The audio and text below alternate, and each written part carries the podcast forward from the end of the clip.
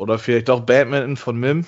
Ja, das wäre natürlich. Ist aber sporttechnisch, sind wir da auf einem anderen Terrain. Allianz Brisanz.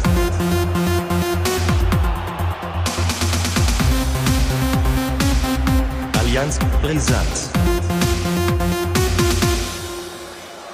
Hallo und herzlich willkommen zu einer neuen Folge von Allianz Brisanz nach der Länderspielpause, die uns tatsächlich sehr inspiriert hat, kann man sagen. Was sagst du dazu? Und herzlich willkommen, Ole.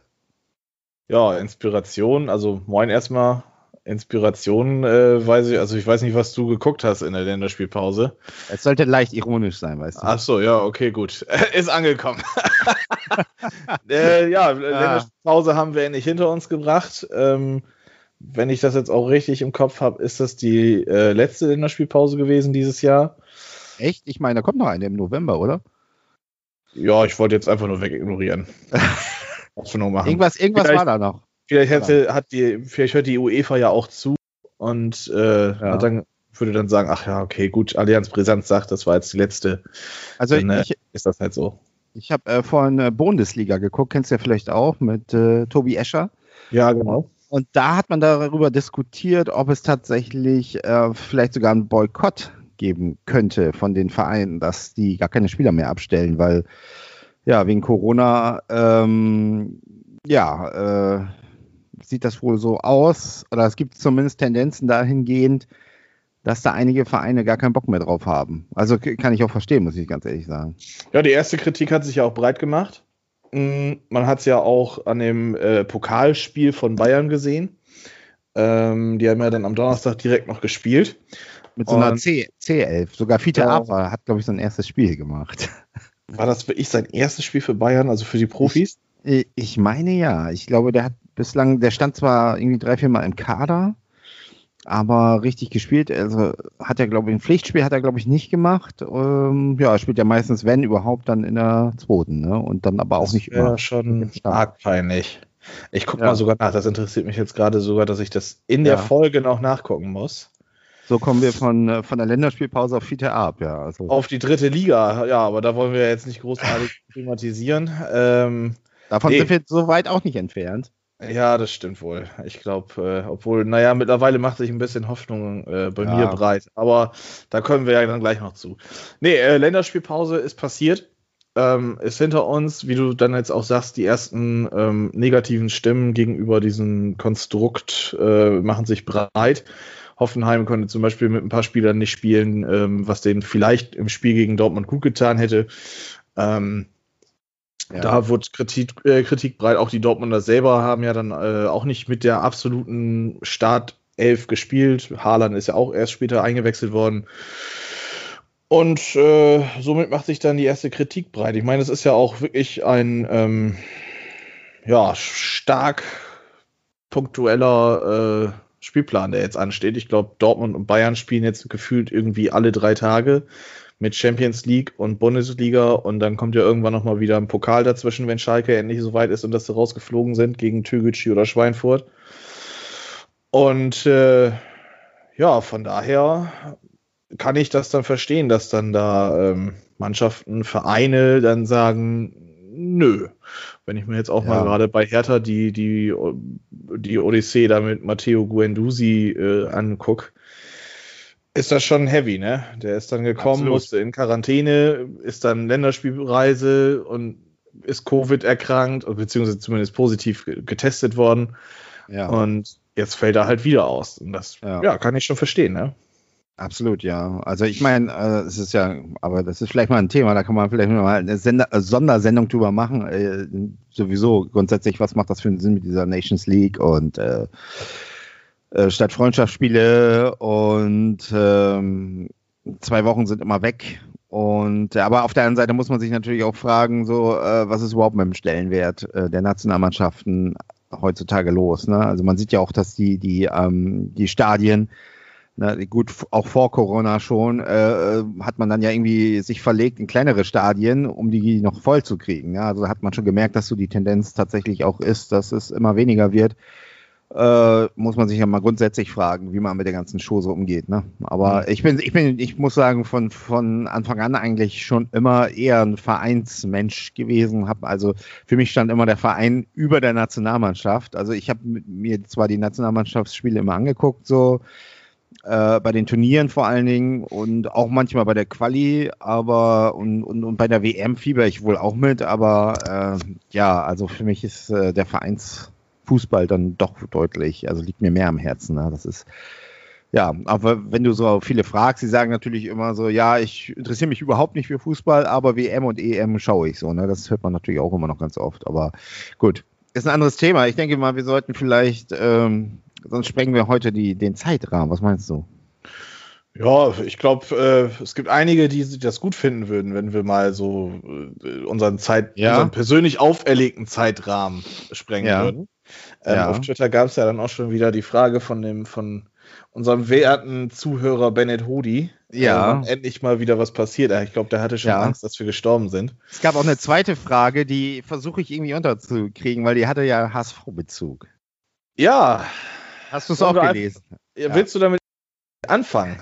Ja, vielleicht mache ich das erst oder machen wir das erst, weil also viel dazu sagen kann ich eigentlich nicht. Es ging, glaube ich, um die Frage, was wir dazu sagen, dass AS Rom, glaube ich, war das, ne? AS Rom ein Gespräch mit unserem Jonas Beuth geführt hat. Ja, angeblich. Aber man weiß das natürlich alles nicht, aber es soll ja so passiert sein. Und er hat jetzt noch Vertrag und danach könnte er, glaube ich, gehen. Oder ja, glaube ich, so ist das. Ne? Läuft, glaube ich, diese Saison noch und dann ist der Vertrag aus und es geht darum, ob der verlängert wird oder wohin er dann eben geht. Und was soll ich dazu sagen? Also ich habe jetzt das Interview gesehen am Spieltag auf Sky. Mhm. Viele sagen, ja, das klang danach so wie eine Aufforderung, als eine Aufforderung sozusagen, dass die jetzt mal anfangen sollten, die Gespräche über eine Vertragsverlängerung aufzunehmen beim HSV. Ja, ich habe irgendwie den Satz gehört von Bolt, Personen sind austauschbar. Also zwischendurch dachte ich auch, das geht in die Richtung, aber als er sagte, Personen sind austauschbar, da klingelte das bei mir so ein bisschen. Mhm. Da habe ich dann gedacht, hört sich fast eher so danach an, als würde er jetzt diese Saison noch machen und dann macht er den Abflug oder geht, ne?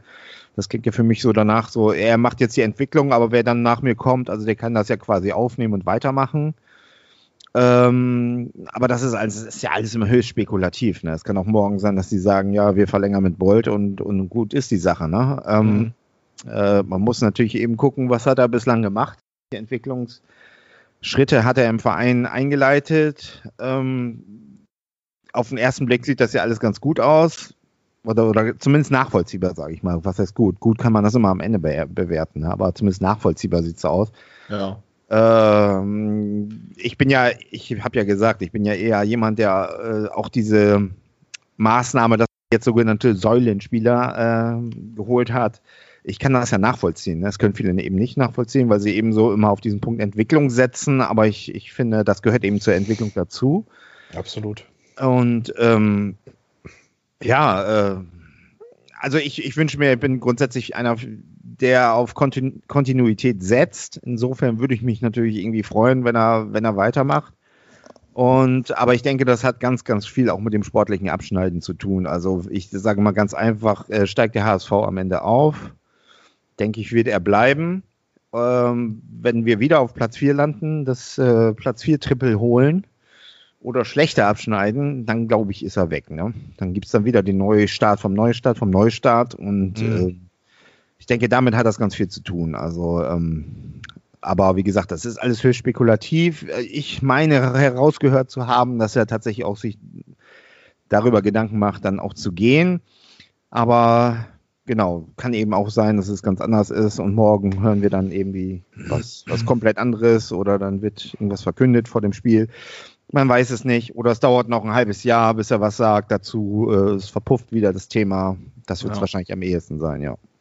Ja, also ich habe da jetzt, muss ich ehrlich sagen, nicht viel von mitbekommen. Die HSV-Bubble ist ja eher so dein Steckenpferd, was bei mir dann halt das Werder-Steckenpferd ist.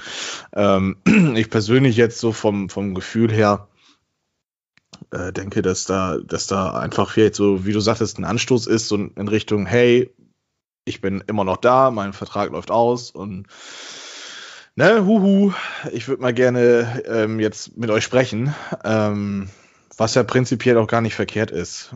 Früh genug Gespräche aufzunehmen heißt ja nicht, dass man dann auch direkt zu einem oder direkt auf einem gemeinsamen Nenner kommt, sondern dass man sich erstmal annähert.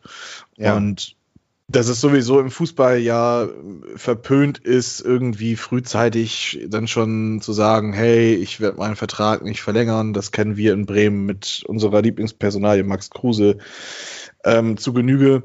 Letztendlich wird der Vertrag erfüllt und das ist das, was dann der Spieler nun mal auch, was man ihr dann auch wiederum positiv entgegenbringen kann, beziehungsweise halt auch ein Sportvorstand oder ein Manager, solange da diese Verträge eingehalten werden und erfüllt werden, ist doch alles in Ordnung.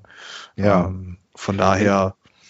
Ich sag mal, man kann ja auch zu früh einen Vertrag verlängern. Ich sag mal nur Thema Markus Gisdol, ne? Also ja, da gibt's auch in Bremen viele aus der Übergangszeit von Allos zu Eichin.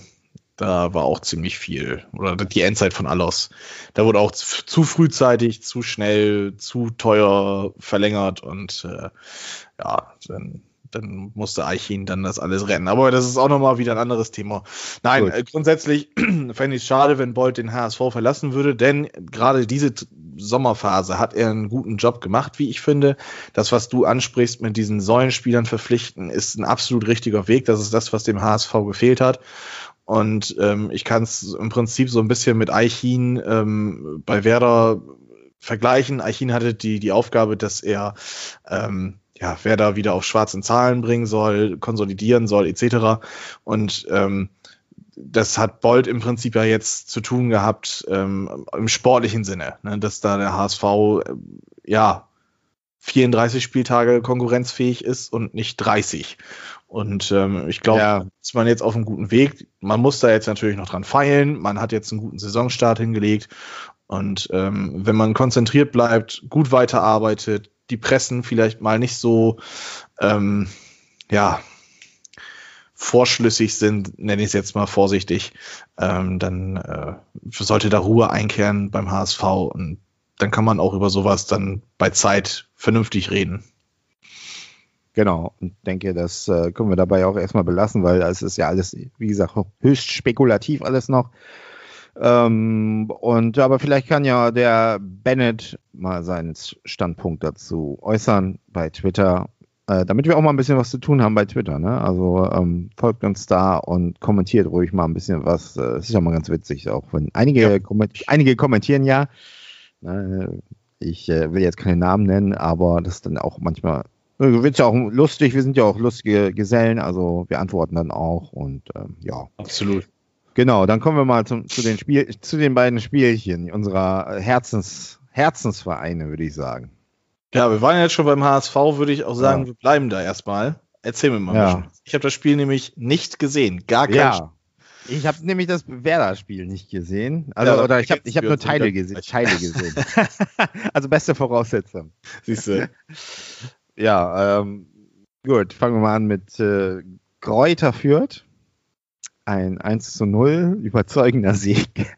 Ich komme da jetzt mal drauf. Also gut, das Spiel fing erstmal an, ziemlich ausgeglichen, fand ich. Und wurde dann durchbrochen durch einen spektakulären Lattentreffer der Fürther. Das war eigentlich eine der wenigen Großchancen, die sie dann im ganzen Spiel auch hatten. Danach hat man gemerkt, dass der HSV mehr Spielanteile hatte auch ein paar Chancen, sage ich mal kleinere Chancen. Reihe hatte einen guten Schuss, wurde dann eigentlich recht solide gespielt. Bis dann, sage ich mal, zur Mitte der ersten Halbzeit kippte das Ganze, weil dann plötzlich die Fürther, hatte ich den Eindruck, das Spiel des HSV sehr körperlich attackiert haben und sehr mit vielen Fouls agiert haben und das Ganze so, ich sag mal so destruktiv, würde ich die Spielweise nennen, um sozusagen den Spielfluss der Hamburger, die haben wahrscheinlich gemerkt, ja, die haben jetzt mehr Zugriff, attackieren wir jetzt mal, gehen wir drauf. Und da hatte ich den Eindruck, das ist wirklich so alle Aktionen sofort abbrechen, immer einen Foul setzen, so dass man den HSV aus dem Konzept bringt. Das kennen wir ja schon aus den letzten 2 Jahren. Das ist ja im Grunde Zweitliga-Alltag für uns. Ne? Also im Grunde ist es ja jetzt eine Blaupause gewesen, um zu sehen, schafft der HSV es denn trotzdem, sich aus dieser, also nicht beunruhigen zu lassen. Also früher gab es ja öfter mal auch, dann ist der HSV quasi auf diese Falle rein, in diese Falle reingetappt. Ja. Hat dann selbst so agiert, hat sich provozieren lassen, hat dann auch manchmal eine rote Karte bekommen. Also ich fand's zu dem Zeitpunkt auch wirklich nicht mehr schön anzusehen. Ne? Und dann, also der Schiedsrichter, muss ich sagen, hat das Ganze zwar recht souverän irgendwie über die Bühne geschaukelt, aber in einigen Aktionen hätte ich ihn mir doch etwas konsequenter vorstellen können. Die Martin Petersen hatte gepfiffen, ne? Ja. Die Fürther haben ja eine Verschwörungstheorie gehabt, dass der Schiedsrichter auf Hamburger Seite war, aber ich habe das überhaupt nicht so gesehen. Also ich fand tendenziell eher sogar, dass er vieles bei den Fürthern hat durchlaufen lassen. Aber gut, kommen wir vielleicht am Ende nochmal zu. Und dann gab es natürlich so zum Ende der ersten Halbzeit plötzlich irgendwie den Moment, diesen genialen Moment, ne? Pass von Hand, glaube ich, auf Terodde. Terodde passt weiter durch in die Schnittstelle, so wie man immer so schön sagt, und dann kommt dann der Reihe reingerauscht, reingespritzt in den Strafraum, berührt den, glaube ich, nur ganz, ganz eben mit der Spitze und der Ball geht ins Tor. Konnte man nicht unbedingt mit rechnen zu dem Zeitpunkt. Das sah eher, für mich sah es die ganze Zeit nach einem Unentschieden aus. Und dann stand es 1-0. Also das hat mich dann natürlich auch irgendwo gefreut, weil man irgendwie gemerkt hat, so der, was ich eben schon sagte, der HSV konnte sich aus dieser, ich sag mal, aggressiven Umklammerung der Fürther doch lösen und hat das ganz eiskalt ausgenutzt und das 1-0. Ja. Ja. Und gut, dann war Pause, dann ging es zweite Halbzeit weiter, begann eigentlich, fand ich, genau wie die erste Halbzeit auch so erst ein bisschen drücken der Fürther und dann kam es wieder zurück.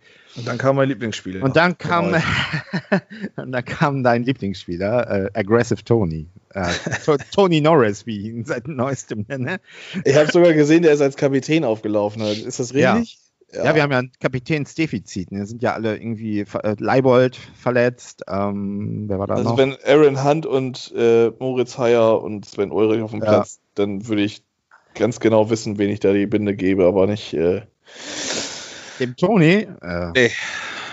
Na gut, zu Tony möchte ich auch noch 2, 3 Sätze sagen, weil danach ging das auch auf Twitter wieder ab. Also gut, also ich sag mal, es war eine Notbremse, die war Gott sei Dank vor dem Strafraum, hat man dann auch festgestellt. Erst sah ja alles nach Elfmeter aus, war es dann aber nicht. Ne? Im Grunde genommen muss man fast dankbar sein, weil wäre er durch gewesen, hätte es 1-1 gestanden und dann wäre das Spiel gekippt, sage ich mal. Ne? Hätte kippen können, sagen wir mal so. Im Grunde komme ich ja gleich dazu. Also der Freistoß, der anschließende, ist ja verpufft, ne? Ist ja nichts draus geworden. Und dann hat man eigentlich wieder das Spiel so ein bisschen in den Griff bekommen, fand ich. Ne? Also das lief eigentlich dann bis zur 75. Minute eigentlich solide durch. Zu Leistner, bei Leistner stört mich gar nicht diese Aktion, muss ich ganz ehrlich sagen, weil ich glaube, im Prinzip war das richtig. Ja. Bisschen ungeschickt und ich finde grundsätzlich, dass er immer ziemlich ungeschickt, oder es wirkt immer sehr unbeholfen. Wie soll ich sagen? Unbeholfen, genau, kommt nicht so richtig hinterher und weiß dann nicht, was er tun soll und hat wenig Bindung zum Spiel und zur Mannschaft, finde ich auch. Obwohl er so eigentlich ja immer der Teamplayer ist, aber bislang muss ich sagen, in den Spielen, wo ich ihn jetzt gesehen habe, fand ich das immer noch, da fehlt so irgendwie die Bindung, ne? Mhm. Sagt man ja immer. Dass, aber wie das dann bei Twitter abging und Leistner raus und schon wieder rot und so weiter. Ich sag mal, die erste Sperre, da haben wir lange drüber gesprochen, das kann man als menschlich nachvollziehen, seine Aktion, ne, das im Grunde genommen ist er ja fast quasi als der wird das Opfer da weggekommen, ne? Ist also positiv aus der Sache eigentlich rausgekommen und das jetzt, das ist im Prinzip, das passiert fast ja, wem passiert das nicht, mal eine Notbremse und nicht, ne? Und gut, mit selbst dem großen FC Bayern ist es gegen den kleinen Arminia Bielefeld passiert, in Form von Corentin Tolisso. Also genau. Von daher, nein, eine rote Karte, speziell eine Notbremse, ist ja nicht immer unbedingt was Negatives. Nee, ich finde es halt auch grenzwertig. Das, was ich vom Spiel mitbekommen habe, ist halt wirklich dieser Shitstorm, nenne ich es jetzt einfach mal, auf Toni Leistner, wieder auf Twitter. Finde ich halt grenzwertig, dass man dann da wirklich so auf einen Spieler drauf prügeln muss. Also, wie gesagt, wie du sagst, wäre das ein Elfmeter gewesen, dann wäre das, glaube ich, noch eine andere Geschichte gewesen. Genau. Aber so gesehen ist das ja alles in Ordnung. Ja, also im Prinzip kann man fast sagen, alles richtig gemacht. Danach, wie gesagt, mit 10 Mann war natürlich auch so, die Fürther mussten jetzt noch mehr sozusagen, ne, auf das 1-1 gehen und noch mehr drücken. Und das kam dann dem HSV tatsächlich so ein bisschen entgegen. Die konnten, also die haben so ein bisschen für Entlastung dann gesorgt und das Spiel auch, muss ich sagen, im Griff gehabt. Also was danach der Leitl gesagt hat, dass die Fürther ja so wahnsinnig gut gespielt haben und spielerische Klasse und alles, also wann gab es große Torchancen, frage ich mich. Ne? Also es gab einmal die Aktion zum 1-1, da war aber ein Handspiel vorweg, ne? Wurde abgepfiffen, war natürlich auch, also wurde auch drüber diskutiert, aber ich kenne halt die Regel auch so, wenn das 1-1 fällt und vorher ist ein Handspiel, wird es einfach abgepfiffen, Punkt, Ende, aus. Ne? Und er war halt so am Boden, der Spieler, ne? Ich weiß gar nicht, wer das jetzt war, das habe ich mir natürlich nicht notiert, hat den Ball gegen die Hand bekommen und dann reingelenzt, das Ding, und das wurde abgepfiffen, ne? Aber ansonsten Großchancen, einmal hat Ulreich noch einen rausgefischt, also insofern, ich sag mal so, das sah alles bis zur 75. Minute, ne, hätte ich auch so, wenn dann das 1-1 gefallen wäre und das wäre unentschieden ausgegangen, ne, damit habe ich auch gerechnet im Prinzip. Ich habe ab der 75. Minute damit gerechnet, dass jetzt irgendwann das 1-1 fällt, ne? Und den Punkt hätte man dann mitgenommen und das wäre auch gut gewesen, ne? Also im Grunde genommen hat mich überrascht, dass man das 1-0 über die 90 Minuten bringen konnte. Das hat mich positiv überrascht, denn in den letzten Jahren hätte ich gesagt, also das wäre noch gekippt, ne? Also zumindest ins 1-1 oder 1-2, ne? In der letzten Minute. Das ist ja eigentlich normal gewesen, ne? Das wäre eigentlich normal gewesen für den HSV, ne? Also insofern, dass man es schafft, so ein Kampfspiel dann am Ende auch über die Runden zu bringen, das ist eigentlich das Positive, ne? Ja. Ansonsten, ansonsten muss ich sagen, das war nicht gut, ne? Keine Frage, es war eher ein durchschnittliches Zweitligaspiel. Aber ich habe auf keiner Seite ein richtiges Übergewicht gesehen. Also für mich ist es ein klassisches Unentschieden-Spiel gewesen. Deswegen komme ich noch zur PK von Leitl. Die fand ich, das war eigentlich das hat man schon im Spiel gemerkt, dass sie so auch immer den Schiri attackiert haben von der Bank aus. Und ich fand den Schiri, wie ich das eben schon sagte, ne, in einigen Aktionen fand ich, dass der hätte einmal, glaube ich, eine Aktion, da kriegt Winzheimer. Also Winzheimer, da gibt es auch Bilder von bei Twitter, ne, kriegt er den Stollen voll auf die Hand, ne, voll aufgedrückt. Der Spieler hatte schon gelb, gibt es zum Beispiel kein Gelb-Rot, ne? Also solche Aktionen gab es halt auch, ne? Ich habe es in der ersten Halbzeit gesehen, also das fand ich sehr, sehr destruktiv. Da hätte man auch eine klarere Linie durchführen können, dass man dann am Ende sagt, so ja, Schiedsrichterleistungen und wir waren viel, viel besser als der HSV. Also das habe ich nicht gesehen, ne? Zwar gibt es die Statistiken natürlich, aber in der Zweikampfquote, glaube ich, ist der HSV vorne. Und für mich, wie gesagt, ist es ein absolutes Unentschieden-Spiel gewesen. Und ich finde, er hat die Leistung der Fürther absolut überhöht, ne? Also das ist, für mich ist das so wirklich Zweitliga-Mittelfeld, so wie die gespielt haben. Und das habe ich überhaupt nicht verstanden. Also es war wirklich, ich meine, gut, nach dem Spiel ist man angefressen, das wissen, bei einer Niederlage ist klar, aber so das Spiel zu sehen, so verquert und irgendwie das auf den Schiedsrichter so ein bisschen abzulegen und die eigene Leistung so zu überhöhen, das fand ich eigentlich, also nicht so prall, muss ich ganz ehrlich sagen. Also Tunes Analyse, die kann ich eigentlich unterstreichen, wie er das so, er hat ja auch selbst gesagt, so im Grunde genommen war das am Ende dann auch Glück, dass es ein 1-0 wurde. Aber, und hat auch die eigenen Fehler und das eigene spielerische die eigenen spielerischen Defizite angesprochen und das sehe ich eigentlich auch so. Ne? Also da ist auf jeden Fall Luft nach oben. Was mir aber Hoffnung macht, ist, dass man eben trotz dieser Defizite es schafft, einen Dreier zu holen. Ne? Ich meine, man muss am Ende sagen, es geht um die 3 Punkte, die sind im Sack und also insofern stimmt die Mentalität, aber spielerisch ist da sicherlich noch ein bisschen was nach oben offen. Und jetzt muss man eben gucken, was man morgen gegen Erzgebirge Aue macht. Das wird mit Sicherheit wird nicht einfacher mit Sicherheit. Und Problem ist natürlich immer noch, dass wir auch Ausfälle haben. Ne? Und da wollte ich gerade zu sprechen drauf kommen. In der 28. Minute ist ja Duziak runtergegangen. Ja. Und von einer Verletzung. Gibt es so was Neues? Also so wie ich das gestern mitbekommen habe, der hat ja die Schulter ist ja ausgekohlt, wurde auf dem Spielfeld wieder eingerenkt. Mhm. Er hat wohl noch starke Schmerzen, konnte auch nicht belastet werden. Also gestern und heute wohl auch nicht. Wahrscheinlich ist eher, dass er nicht spielt. Ambrosius kommt hingegen zurück. Der hatte ja eine Covid-Infektion mit schwachen Symptomen, konnte aber belastet werden und angeblich, also heute wird er nochmal belastet. Mhm. Sieht aber wohl ganz gut aus, dass der zumindest in die Innenverteidigung zurückkehrt. Also das, den hatte ich auch ganz gut eigentlich gesehen in den Spielen. Also das könnte dann natürlich wieder gut sein. Aber ja, ich weiß nicht, wie es mit Leibold aussieht. Dazu werden wir wahrscheinlich im Laufe des Tages was hören, ne? Ob der einsatzfähig ist. Das wäre natürlich auch nochmal eine Stütze. Aber es wird mit Sicherheit nicht einfacher morgen. Wenn man es da auch schon wieder schafft, irgendwie das Spiel über die Linie zu bringen. Und selbst wenn es ein 1:0 ist, dann hat man 12 Punkte. Gut, ist auf jeden Fall ein sehr gelungener Start wäre es dann.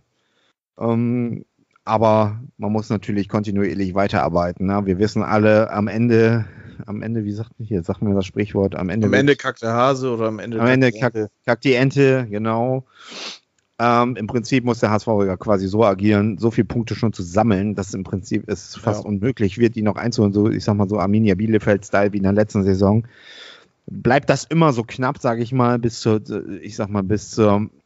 Mitte der zweiten Serie, ne? Immer so mit ein paar Punkten vorne, dann wird es wahrscheinlich mental wieder sehr, sehr, sehr herausfordernd, ne? Das Niveau dann immer oben zu halten, immer wieder auf der Linie zu bleiben. Aber hat man erstmal 8 bis 10 Punkte Vorsprung auf Platz 3 oder ich weiß nicht was. Ne? Dann entwickelt sich schnell ein Run. Dann entwickelt sich der Run, dann spielt man mit einer Selbstverständlichkeit und das ist im Grunde das, was der HSV meiner Meinung nach braucht. Ne? Also er braucht im Prinzip jedes Spiel. Jetzt muss im Prinzip so angegangen werden wie die letzten, ne? Dass man irgendwie versucht, diesen Dreier zu holen, dass man diesen Zweitliga-Destruktivismus der Mannschaften auch aus dem Mittelfeld oder aus der unteren Region gegen Würzburger Kickers, das wird auch mit Sicherheit, da graut es mir auch schon vor. Also da muss man gegenhalten mit mentaler Frische, sage ich mal, und die Punkte irgendwie, und sei es mit einem 1:0 nach Hause holen. Also gar nicht so wir müssen hier die Bayern der zweiten Liga sein und mit spielerischer Finesse das lösen, sondern genau das annehmen und daraus ganz eiskalt, so wie in Fürth eben auch, ne, einfach die Situation ausnutzen. Und da war Terodde natürlich mit seiner Erfahrung, ist da auch ganz wichtig zum Beispiel. Und Hand, auch wenn man noch so viel über ihn schimpft, aber das sind eben die Spieler, die erkennen die Situation und die müssen das dann eben nutzen. Ne? Und das ist eben im Prinzip... Gut, das ist im Prinzip mein Fazit aus der Nummer. Oh. Lang und weit, bringt Sicherheit. Ja. Dann kommen wir zu Werder Bremen, denn viel anders war das nämlich auch nicht. Lang und weit war deine Analyse. Lang und weit war das Spielstil von Werder teilweise. Du hast nichts mitbekommen, sagst du? Wenig. Was hast du denn mitbekommen? Also ich habe sogar mitbekommen, dass Freiburg, glaube ich, das 2:1 geschossen hat, so weit war ich, das dann aber wieder zurückgenommen wurde. Ich glaube, so weit war ich, glaube ich. Das war das 2:0 tatsächlich. Ah, ja, 2:0, ja. Oh. Fange ich mal an. Also, 14:30, Aufstellung kommt raus. Das Erste, was ich sehe, Osako ist nicht im Kader, habe ich mich schon gefreut. Und dann sehe ich, dass Woltemade spielt. Unser 18-jähriger... Aber geiler Name, ey. Woltemade. Ja, aber sein Spiel war jetzt nicht so schön. Seines Zeichens Stürmer, hängende Spitze, Stoßstürmer, 1,98 groß, 18 Jahre alt. 1,98 brauchen, bis die auf Tempo kommen, und Woltemade wurde nicht im Sturm eingesetzt, sondern eher im zentralen Mittelfeld als Achter. Hat er wohl auch in der Jugend schon mal gespielt. Ich will das ganze Spiel jetzt nicht auf Woltemades Schultern negativ reden, um Gottes Willen, das wäre der falsche Weg.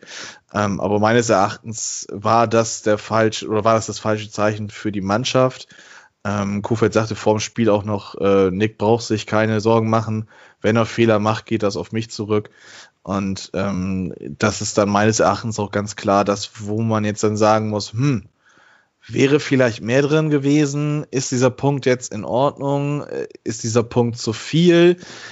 Dieser Punkt ist auf jeden Fall zu viel, wenn man sich die ersten, ich sag jetzt mal so 20, 25 Minuten anguckt, dann ist das schon wirklich sehr, sehr grenzwertig gewesen. Erst mit diesem Elfmeter, der dann zum 1:1 geführt hat, hat man sich stabilisiert. Die zweite Halbzeit wiederum hat gut begonnen. Alleine aus meiner Sicht, dass Woltemade ausgewechselt wurde, das war einfach Zeit. Ihn vorher auszuwechseln wäre eher eine Bestrafung gewesen. Das hat er sich ja dann nun auch nicht verdient. Aber es gab so einige Situationen, wo er im Mittelfeld den Ball hat, und als Beispiel wäre da jetzt ein Rashica gewesen oder alles, was ein bisschen kleiner ist als 1,98, dann wäre man durch gewesen und dann hätte man so eine Torchance kreiert. Immerhin hat er kurz vor der Halbzeit den Ball mal aufs Tor gebracht, wurde dann gehalten, war zu zentral geschossen. Ja, von vorne angefangen, wäre da ganz grausig defensiv irgendwie, also da war ein absoluter Wurm drin. Allerdings Laufleistung war Werder, glaube ich, einen Ticken besser. Also die waren bereiter, mehr zu laufen. Das hat sich dann auch letztendlich dann irgendwie gezeigt im Spiel. Allerdings, wie gesagt, die ersten Minuten katastrophal. Man kassiert dann in der 16. Spielminute von Lienhardt nach einer Ecke, also das scheint wohl immer noch nicht so ganz weg zu sein, dieses Thema Standard-Gegentore. Kassiert man das 1:0 und dann dreht man sich ein-, zweimal um und denkt so, okay. Und ja, dann steht der Schmied auf einmal da und kann das Ding aus halbrechter Position ins lange Eck reinschieben. Immerhin, es war abseits vorher von Roland Scholloy, der das ja irgendwie vorbereitet hätte oder zumindest in der Aktion vorher mitgewirkt hat. Deswegen wurde es dann zurückgezogen. Da muss man dann sagen, okay, gute Arbeit vom VAR. Ich glaube, das war dieses Mal Bibiana Steinhaus, wenn ich das richtig im Kopf habe. Und da hat es dann irgendwie so ein bisschen Klick gemacht. Man hat sich ein bisschen stabilisiert. Es war immer noch nicht das Beste. Wenig Pässe im Bremer Spiel, deswegen dieses lange nach vorne war irgendwie ein bisschen, so dieses Ding, was da versucht worden ist von Werder. Ja, und dann kommt dann Bittencourt zu Fall, Elfmeter. Ich bin da immer vorsichtig mit dem Freund, dass man Elfmeter kriegt, einerseits durch den VAR, dass er mittlerweile zurückgenommen werden kann, andererseits muss er auch erstmal verwandelt werden. Füllkrug hat zum Glück, die obligatorischen Eiertritt an, mache das 1:1, und ab da war das dann ein Spiel, was ein unentschiedenes Spiel war. Vielleicht kann man sagen, mit ein paar personellen Veränderungen gleich von Anfang an, also wegen mir nicht in Woltemade vorne in den Sturm rein, Sargent dafür mal rauslassen oder sowas, dann wäre vielleicht was noch mehr gegangen. Im Endeffekt denke ich mir aber, dieses Spiel, hinten raus wurde es dann nämlich wieder eklig für Werder, hinten raus war es dann wieder eine Zitter- und Bibberpartie. Muss ich sagen, letzte Saison hätte man dieses Spiel verloren, also im Prinzip dasselbe wie beim HSV. Man scheint sich mental dann doch jetzt eher gereifter zu fühlen, so ein 1:1 dann tatsächlich auch mal verteidigen zu können, und es dann halt auch wirklich funktioniert. War schon oft genug thematisiert worden bei Werder, dass man 1:0 unbedingt dann verwalten möchte und es dann nicht geklappt hat. Jetzt hat man es mit einem 1:1.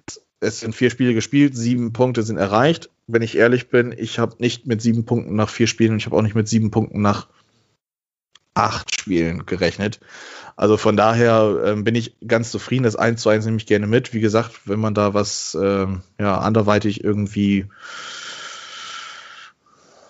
wenn man anderweitig gestartet wäre, wäre vielleicht was mehr drin gewesen, einfach weil dann ein ganz anderes Zeichen da gewesen wäre. Aber das ist alles hätte Fahrradkette und von daher braucht man da nicht großartig spekulieren. 1:1, ich nehme den Punkt gerne. In Freiburg darf man gerne mal unentschieden spielen. Möwald ist zurück, das hat mich persönlich sehr gefreut. 14 Monate lang hat er nicht Bundesliga gespielt, kommt zurück. Was ich schade für ihn finde, ist, dass er 3 Minuten vor Schluss, dann nochmal wieder ausgewechselt wird, um dann das Ergebnis zu verwalten. Nach 14 Monaten Pause ist das dann natürlich schwierig, dann auch eine Halbzeit durchzuspielen. Andererseits hätte er sich das aber auch, glaube ich, verdient, die 3 Minuten plus Nachspielzeit dann da auch noch irgendwie mit durchzuziehen. Aber gut, von daher ein Punkt, den nehme ich und jetzt schaue ich einfach ganz entspannt in die nächste Woche rein. Mal gucken, was das wird und von daher. Gegen wen geht's denn nächste Woche? Oder am Wochenende? Ich meine, wir spielen am Sonntag um 18 Uhr zu Hause gegen Hoffenheim. Ja. Sicherlich nicht einfach. Nee, absolut nicht. Und danach das Spiel gegen Frankfurt auch nicht. Aber mal gucken, vielleicht 3 Spiele jetzt ungeschlagen, 2 Siege, 1 Unentschieden. Ja. Vielleicht kann man da so ein bisschen drauf aufbauen. Vielleicht ist ein Punkt gegen Hoffenheim drin. Mal schauen. Also, Oder drei oder vielleicht auch gar keinen. Also es ist ein Spiel, wo, denke ich mal, vieles möglich ist. Jetzt da Hoffenheim geht meines Erachtens klar natürlich als Favorit in diese Partie. Aber Bremen ist, glaube ich, nicht ganz chancenlos. Mal gucken, was da passiert. Ja. Mal gucken, wie die Mannschaft jetzt dieses 1:1 sieht. Ob die das positiv aufnehmen oder negativ. Und dann mal gucken. Also im Prinzip manifestiert das alles so auch das, was ich darüber denke. Na, also im Grunde genommen auch hier, ich glaube, letzte Saison wäre das noch gekippt und Freiburg, ja, genau. Freiburg, das muss man ja nochmal ganz klar sagen. Ne? Also das ist ja, man wird ja immer so ein bisschen... Ach, die da unten im Breisgau mit ihrem kleinen Stadion. Und, ne? Die werden immer belächelt, aber... im Grunde genommen, das sind doch die Spiele, ne, wo man irgendwie, wenn man da einen Punkt holt in Freiburg, da muss man erstmal grundsätzlich sagen, ja, ist gut, ne, weil im Grunde, die haben sich so lange schon etabliert und riechen ja auch schon teilweise an den europäischen Plätzen heran. Absolut. Insofern, das sind eben die Spiele, ne, die man immer so belächelt, wo man sagt, ja, das sind eigentlich 3 Punkte Pflicht, aber das sehe ich überhaupt nicht so. Im Grunde genommen musst du da, wenn du nach Freiburg fährst und hast erstmal einen Punkt, dann ist das schon mal sehr gut. Und wenn du dann noch mehr holst, ist noch besser, aber das muss man erstmal schaffen, ne? Und das ist eben das Ding. Also ich sehe auch, dass das irgendwie auf mich wirkt, das etwas stabiler, etwas wie soll ich sagen, das war irgendwie so Harakiri letzte Saison, muss ich sagen. So kam mir das vor und das wirkt jetzt alles etwas überlegter. So kommt mir das aus der Ferne vor und andere Mannschaften, das sehe ich eben auch in der ersten Liga, haben weitaus größere Probleme. Also da braucht man nur nach Mainz oder Schalke sich angucken und für mich sind das jetzt ja schon, die haben ja jetzt schon die Hypothek, sage ich mal, mit ihren, ich weiß nicht wie viele Punkten, 0, ich glaube Mainz hat gar keine, ne? Oder? Mainz hat 0, genau, ja. Mainz hat 0, mit dieser Hypothek jetzt erstmal in die nächsten Spiele und nächsten Wochen zu gehen, wenn du erstmal da drin bist, ne, das wissen wir ja alle aus eigener Erfahrung, da erstmal wieder rauszukommen, das wird schwierig. Ja. Ne? Wird schwer und wenn da im Grunde genommen sich schon so 2 festbeißen da unten, 2, 3 Mannschaften, dann kann man natürlich auch irgendwie das ist ja im Prinzip bei uns das Gleiche auch, mit so einer gewissen Gelassenheit, ne, ohne diesen großen Druck, auch befreiter aufspielen, holt dann auch mit Selbstverständlichkeit auch mal eben diesen einen Punkt oder die 3 Punkte oder macht mal eine Überraschung gegen Hoffenheim, warum nicht, ne? Also im Prinzip, das Hoffenheim ist für mich auch immer eine Wundertüte. Ja, dann gegen Bayern das Spiel und danach haben sie doch, glaube ich, auch ich weiß nicht. Ja, also mit Ruhm bekleckert haben sie sich jetzt. Ja, eben. Und also das ist eine Wundertüte für mich. Ne? Das kann so oder so ausgehen. Ne? Aber man darf sich auf gar keinen Fall unterschätzen, dass das ist schon spielerisch ein hohes Niveau und der Hoeneß macht da, glaube ich, auch einen recht guten Job. Ne? Also so wie auch das aus der Ferne, sage ich mal, wie ich das so mitkriege. Wird auf jeden Fall nicht einfach, aber warum nicht? Also auch selbst wenn man da einen Punkt erstmal holt, ist die Sache gut und weiter gucken. Ne? Also so sehe ich das. Und ich glaube persönlich nicht, dass Werder diese Saison zumindest mit einem akuten Abstiegskampf was zu tun hat. Also die werden jetzt auch nicht, glaube ich, ganz nach, ich sag mal, zwischen 5 und 10 landen, aber so ab 10 bis 12, so kann ich mir durchaus vorstellen. Ja, das ist grundsolides Mittelfeld, ja. Haben viele prognostiziert, ich habe da immer gegen gesprochen. Ich bin aber auch einer, der sich gerne mal seines Besseren belehren lässt. Ja, von mir natürlich. Ja, ja. Von einem Hamburger natürlich. Nein, aber im Moment muss ich sagen, sehe ich das alles ein bisschen entspannter. Jetzt gegen Hoffenheim, man darf nicht vergessen, die spielen Donnerstag, auch Euroleague, ne? Ja. Oder Stern Belgrad ist dann, glaube ich, zu Gast bei denen. Gut, die reisen jetzt nicht, sind in Hoffenheim, müssen dann von Hoffenheim nach Bremen hoch.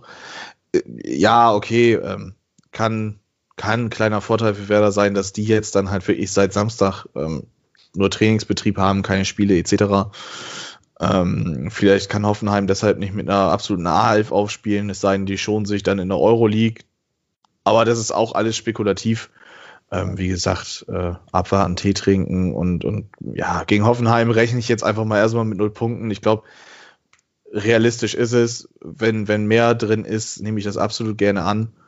Und von daher, ja. Abwarten und Tee oder beziehungsweise Kaffee trinken. Ja, bei mir ist es eher der Tee. Ja, bei mir eher der Kaffee, siehst du. Ich bin halt der Feinschmecker von uns beiden hier. Auch Tee kann geil sein. Ja, als fast Ostfriese muss man eigentlich natürlich auch Tee trinken, das stimmt. Ja, super. Gut, dann wollen wir noch Tipps abgeben und dann. Ja, erzähl mir du jetzt mal was zum Aue-Spiel. Zum Aue-Spiel, Aue-Spiel. Ja, erstmal hoffen, dass es stattfindet, ne? Also ich glaube, wir spielen vor 1000. Ja, genau, wurde gerade eben durchgegeben, auch nochmal. Also parallel läuft bei mir gerade Sky Sport News HD. Ja. Dort wurde im Lauftext unten bekannt gegeben, bis zu 1000 Zuschauer sind erlaubt. Ja, ich erinnere mich noch an letzte Saison, das Ausspiel, das war ein 4:0 zu Hause mit einem, glaube ich, sehr schönen Tor von Wagnermann. Ich glaube, sein erstes Pflichtspieltor für den HSV.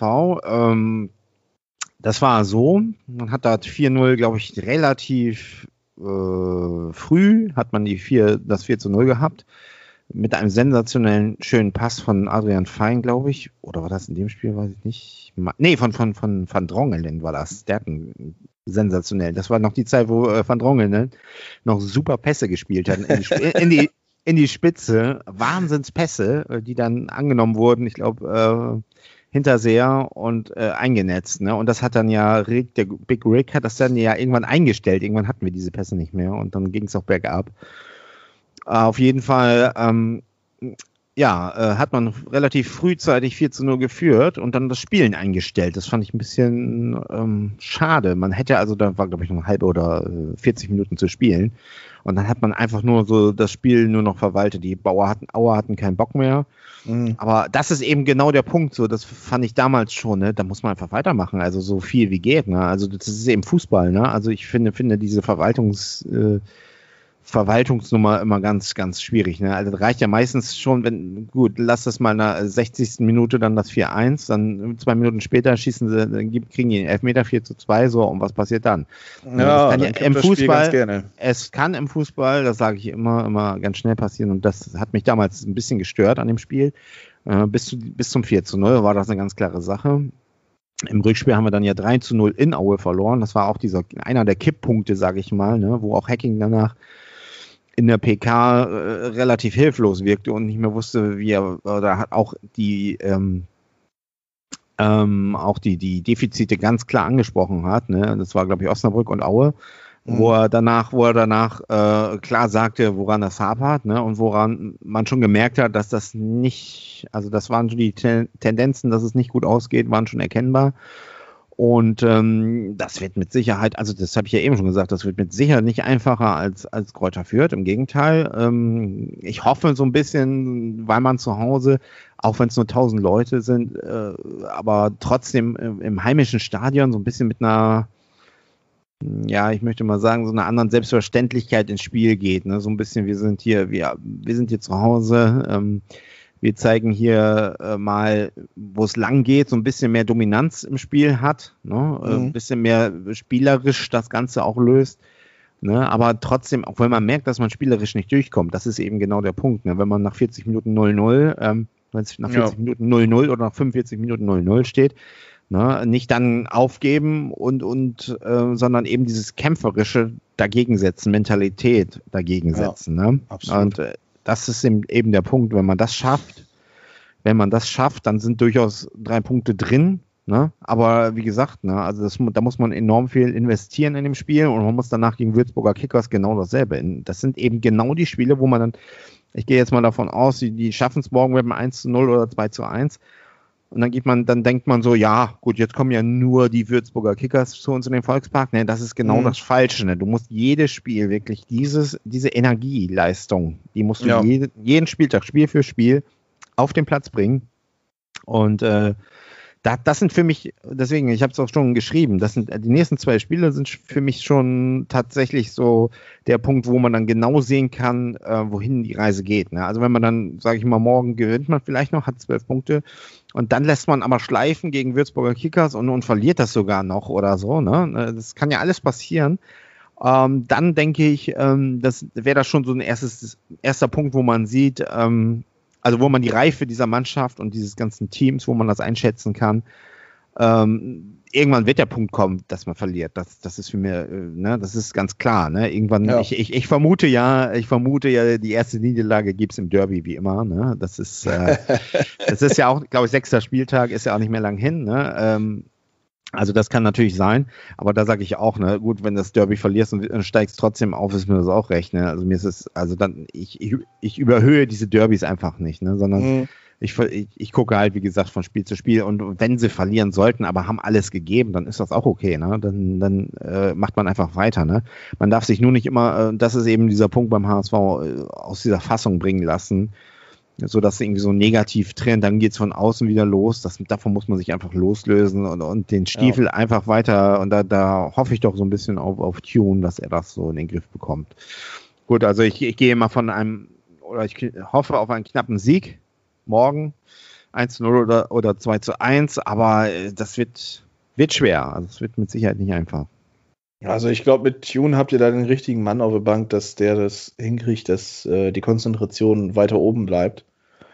Nichtsdestotrotz glaube ich, dass ihr morgen vielleicht das eine oder andere Problem mit Aue bekommen könnt.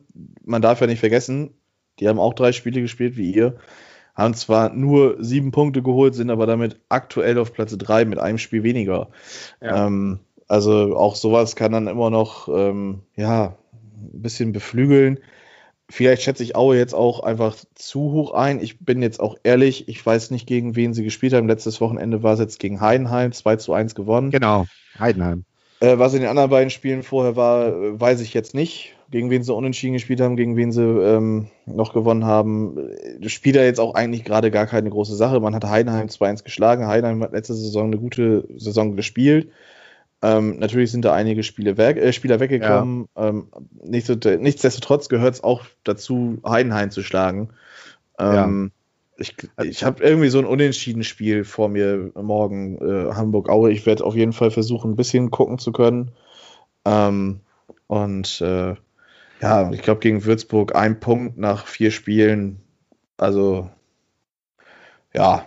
Ich glaube, das solltet ihr dann gewinnen wiederum. Also ich sag mal, gegen Aue eine kleine Unkonzentriertheit darf man sich dann auch mal vielleicht gönnen. Aber gegen Würzburg wird dann die Konzentration wieder auf jeden Fall da sein, schätze ich. Also ist mein Empfinden. Ja, also ich sehe gerade, dass Aue hat im ersten Spiel die Würzburger Kickers geschlagen mit 3-0. Mhm. Und dann gab es ein Unentschieden gegen, nämlich Kräuter Fürth, ein 1-1. Mhm. Na gut, sind jetzt... Ja. Alles nicht die hochklassigen Mannschaften der 2. Liga. Fürth auf Platz 16, Würzburg auf Platz 18. Heidenheim ist auch eher unten, geteilter 12. Platz.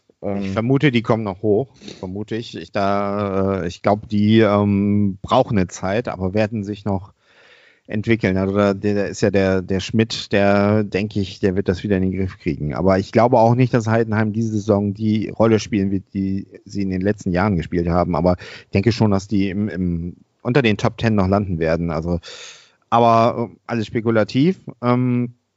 Ja, gut, 4 Punkte in 2 Spielen ist auch nicht verkehrt, ne? Ich sag mal so, wie es ist, ne? Man weiß das alles nicht.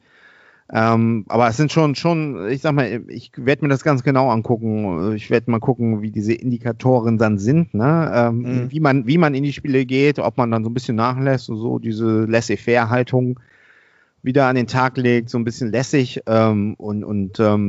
Nee, also ich hoffe und erwarte auch, dass man jedes Spiel mit dieser Leidenschaft, das ist eben immer dieser Punkt, ne? Egal bei welcher taktischen Ausrichtung auch immer, das ist ja alles immer schön und gut, was ich immer so lese, jetzt auch 4-4-2 und Raute im Wechsel gespielt, ist ja alles schön und gut, aber für mich ist immer entscheidend, gerade in diesen Zweitligaspielen, wie man dagegen hält, ne? Ob man sich verunsichern lässt. Das ist im Prinzip ja alles, die wissen alle, da kommt jetzt der große HSV, die haben einen Etat von, ich weiß nicht wie viel, ne? Die haben da Terodde drin, die haben den Ulreich drin, ne? Da müssen wir alles sozusagen wie im Pokal, so, ne? Wie so ein Pokalspiel. Ja, ne? Genau. Wir geben alles dagegen und dann darf man sich eben nicht verunsichern lassen. Man muss eiskalt bleiben, eiskalt im Kopf und zuschlagen, wenn es geht. Ne? Und dann, wenn man dann das erstmal hat, ne? Wenn man erstmal 1-0, 2-0 führt, dann kann man ganz anders aufspielen. Ne? Und das müssen sie im Prinzip Spiel für Spiel jedes Mal auf den Platz bringen. Und wenn das läuft, dann sehe ich der Sache immer positiv entgegen. Ja. Wenn nicht, dann wird das wieder eine Zitterpartie bis zum Ende. Ne? Und dann kann natürlich wieder sein, dass wieder dieser ja, Punkt eintritt, ne? Wir gehen dann am Ende mit auf Platz 4. Das wäre schon ihr Witz, ne? Wenn man dann wieder das Triple holt. Aber ja, einige vermuten das ja schon. Ja, abwarten, ne? Also es sind jetzt beim HSV erst 3 Spiele gespielt. Da sind noch 31 und ab Mittwoch sind es dann noch 30, die dann da sind, um dann regelmäßig dreifach zu punkten. Ich bin ehrlich, ich hätte es nicht gewundert, wenn es auch in eine ganz andere Richtung eventuell gekippt wäre diese Saison und man jetzt vielleicht nicht mit 9 Punkten da gestanden hätte, sondern vielleicht nur mit 1 oder 2 Punkten. Einfach weil dann vielleicht der Kopf auch einfach zu voll ist, wenn man jetzt dann zweimal so knapp, so blöd dann letztendlich auf dem 4. Platz gelandet ist. Das macht dann schon was mit den Spielern. Man hat es hinbekommen und von daher... Es ist eine gute Entwicklung da und das sollte man jetzt einfach abwarten. Im Moment läuft's gut. Von daher gibt es da auch eigentlich wenig, wo man sagen kann, da und das und dies und das. Und ja, man kann natürlich immer versuchen, akribisch jede Stellschraube dann vernünftig einzustellen, aber ja. Warum schon so früh? Ja, wie du sagst, natürlich möglichst viel Punkte am Anfang schon sammeln, das hat seine Richtigkeit. Aber wie wir ja schon gesagt haben, hinten kackt die Ente. Ja, ist doch ein gutes Schlusswort. Also vor allen Dingen haben wir heute sehr, sehr viel über den HSV geredet. Beim nächsten Mal, wenn wir hoffentlich ganz, ganz viel über Werder Bremen reden, dann kann ich mich nämlich so zurücklehnen, weißt du, und mir das... Ach du, ich kann jetzt auch gerne noch vom Hoffenheim-Spiel was erzählen. Also so ist das nicht, aber das ist erst am Sonntag. Ist erst am Sonntag, ja. Mhm. Aber dazu werden wir ja noch eingehend uns äußern. Ja. Würde ich sagen, danach. Ne? Ich denke, wir haben auch, glaube ich, eine gute Zeit. Ne? So knapp bei einer Stunde jetzt. Jo. Ja, ein bisschen Vorgeplänkel hatten wir ja noch. Wir haben ja auch, die Leute sind ja schon, gieren ja schon quasi danach, uns mal wieder zu hören. Hast du gesagt, bei deinem, jetzt sage ich nicht, hoffentlich nichts Falsches, TuS Stollhamm. Nee, Moment. Spielgemeinschaft, FC Stollhamm. Ja, Daniel, wann haben wir das endlich drin? Wenn ich das erste Spiel von euch analysiert habe. Da gibt es im Moment nicht so viel zu analysieren. Ja. Nein, da gibt es auch viele. Also da wollte ich dann gerne nochmal die Familie Schellstede grüßen. Keine grün-weiße Familie, Daniel, sondern... Ich weiß. Ich wurde schon drauf angesprochen. Genau. Jonas, Marvin, ich weiß nicht, ob Helge auch zuhört, aber die sollen alle schön gegrüßt werden. Natürlich auch schönen Dank an Bennett, der uns als einziger in dieser Woche mal auf den Sack gegangen ist, sage ich jetzt mal ganz freundlich. Fragen traktiert hat. Genau, durchlöchert hat, durchsiebt hat. Ja. Vielleicht gibt es ja sogar noch etwas in der Woche, aber wir wollen noch nicht zu viel versprechen und einfach Augen und Ohren aufhalten. Abwarten. Ja, dann würde ich sagen... Bedanken wir uns fürs Zuhören bei den Allianz Brisanz Followern und sämtlichen Werder- und HSV-Fans. die sich das... Und allen natürlich, die kein Werder und HSV-Fan sind. Und auch die natürlich den FC Castrop-Rauxel oder ja, ich weiß nicht was. Einfach Menschen mit einem guten Geschmack. Menschen mit gutem Geschmack, genau. Bedanken wir uns und sind dann nächste Woche wieder am Start.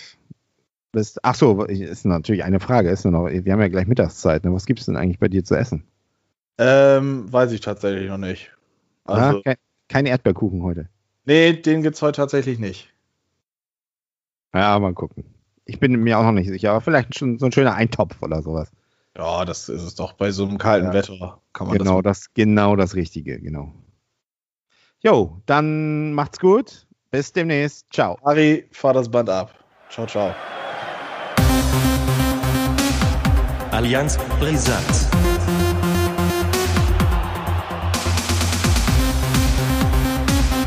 Allianz Brisanz. Dann kann ich gleich Mittag machen, weißt du? Kann ich meine Bohnensuppe aufsetzen. Ah, lecker. Oder irgendwie sowas, oder Chili oder so.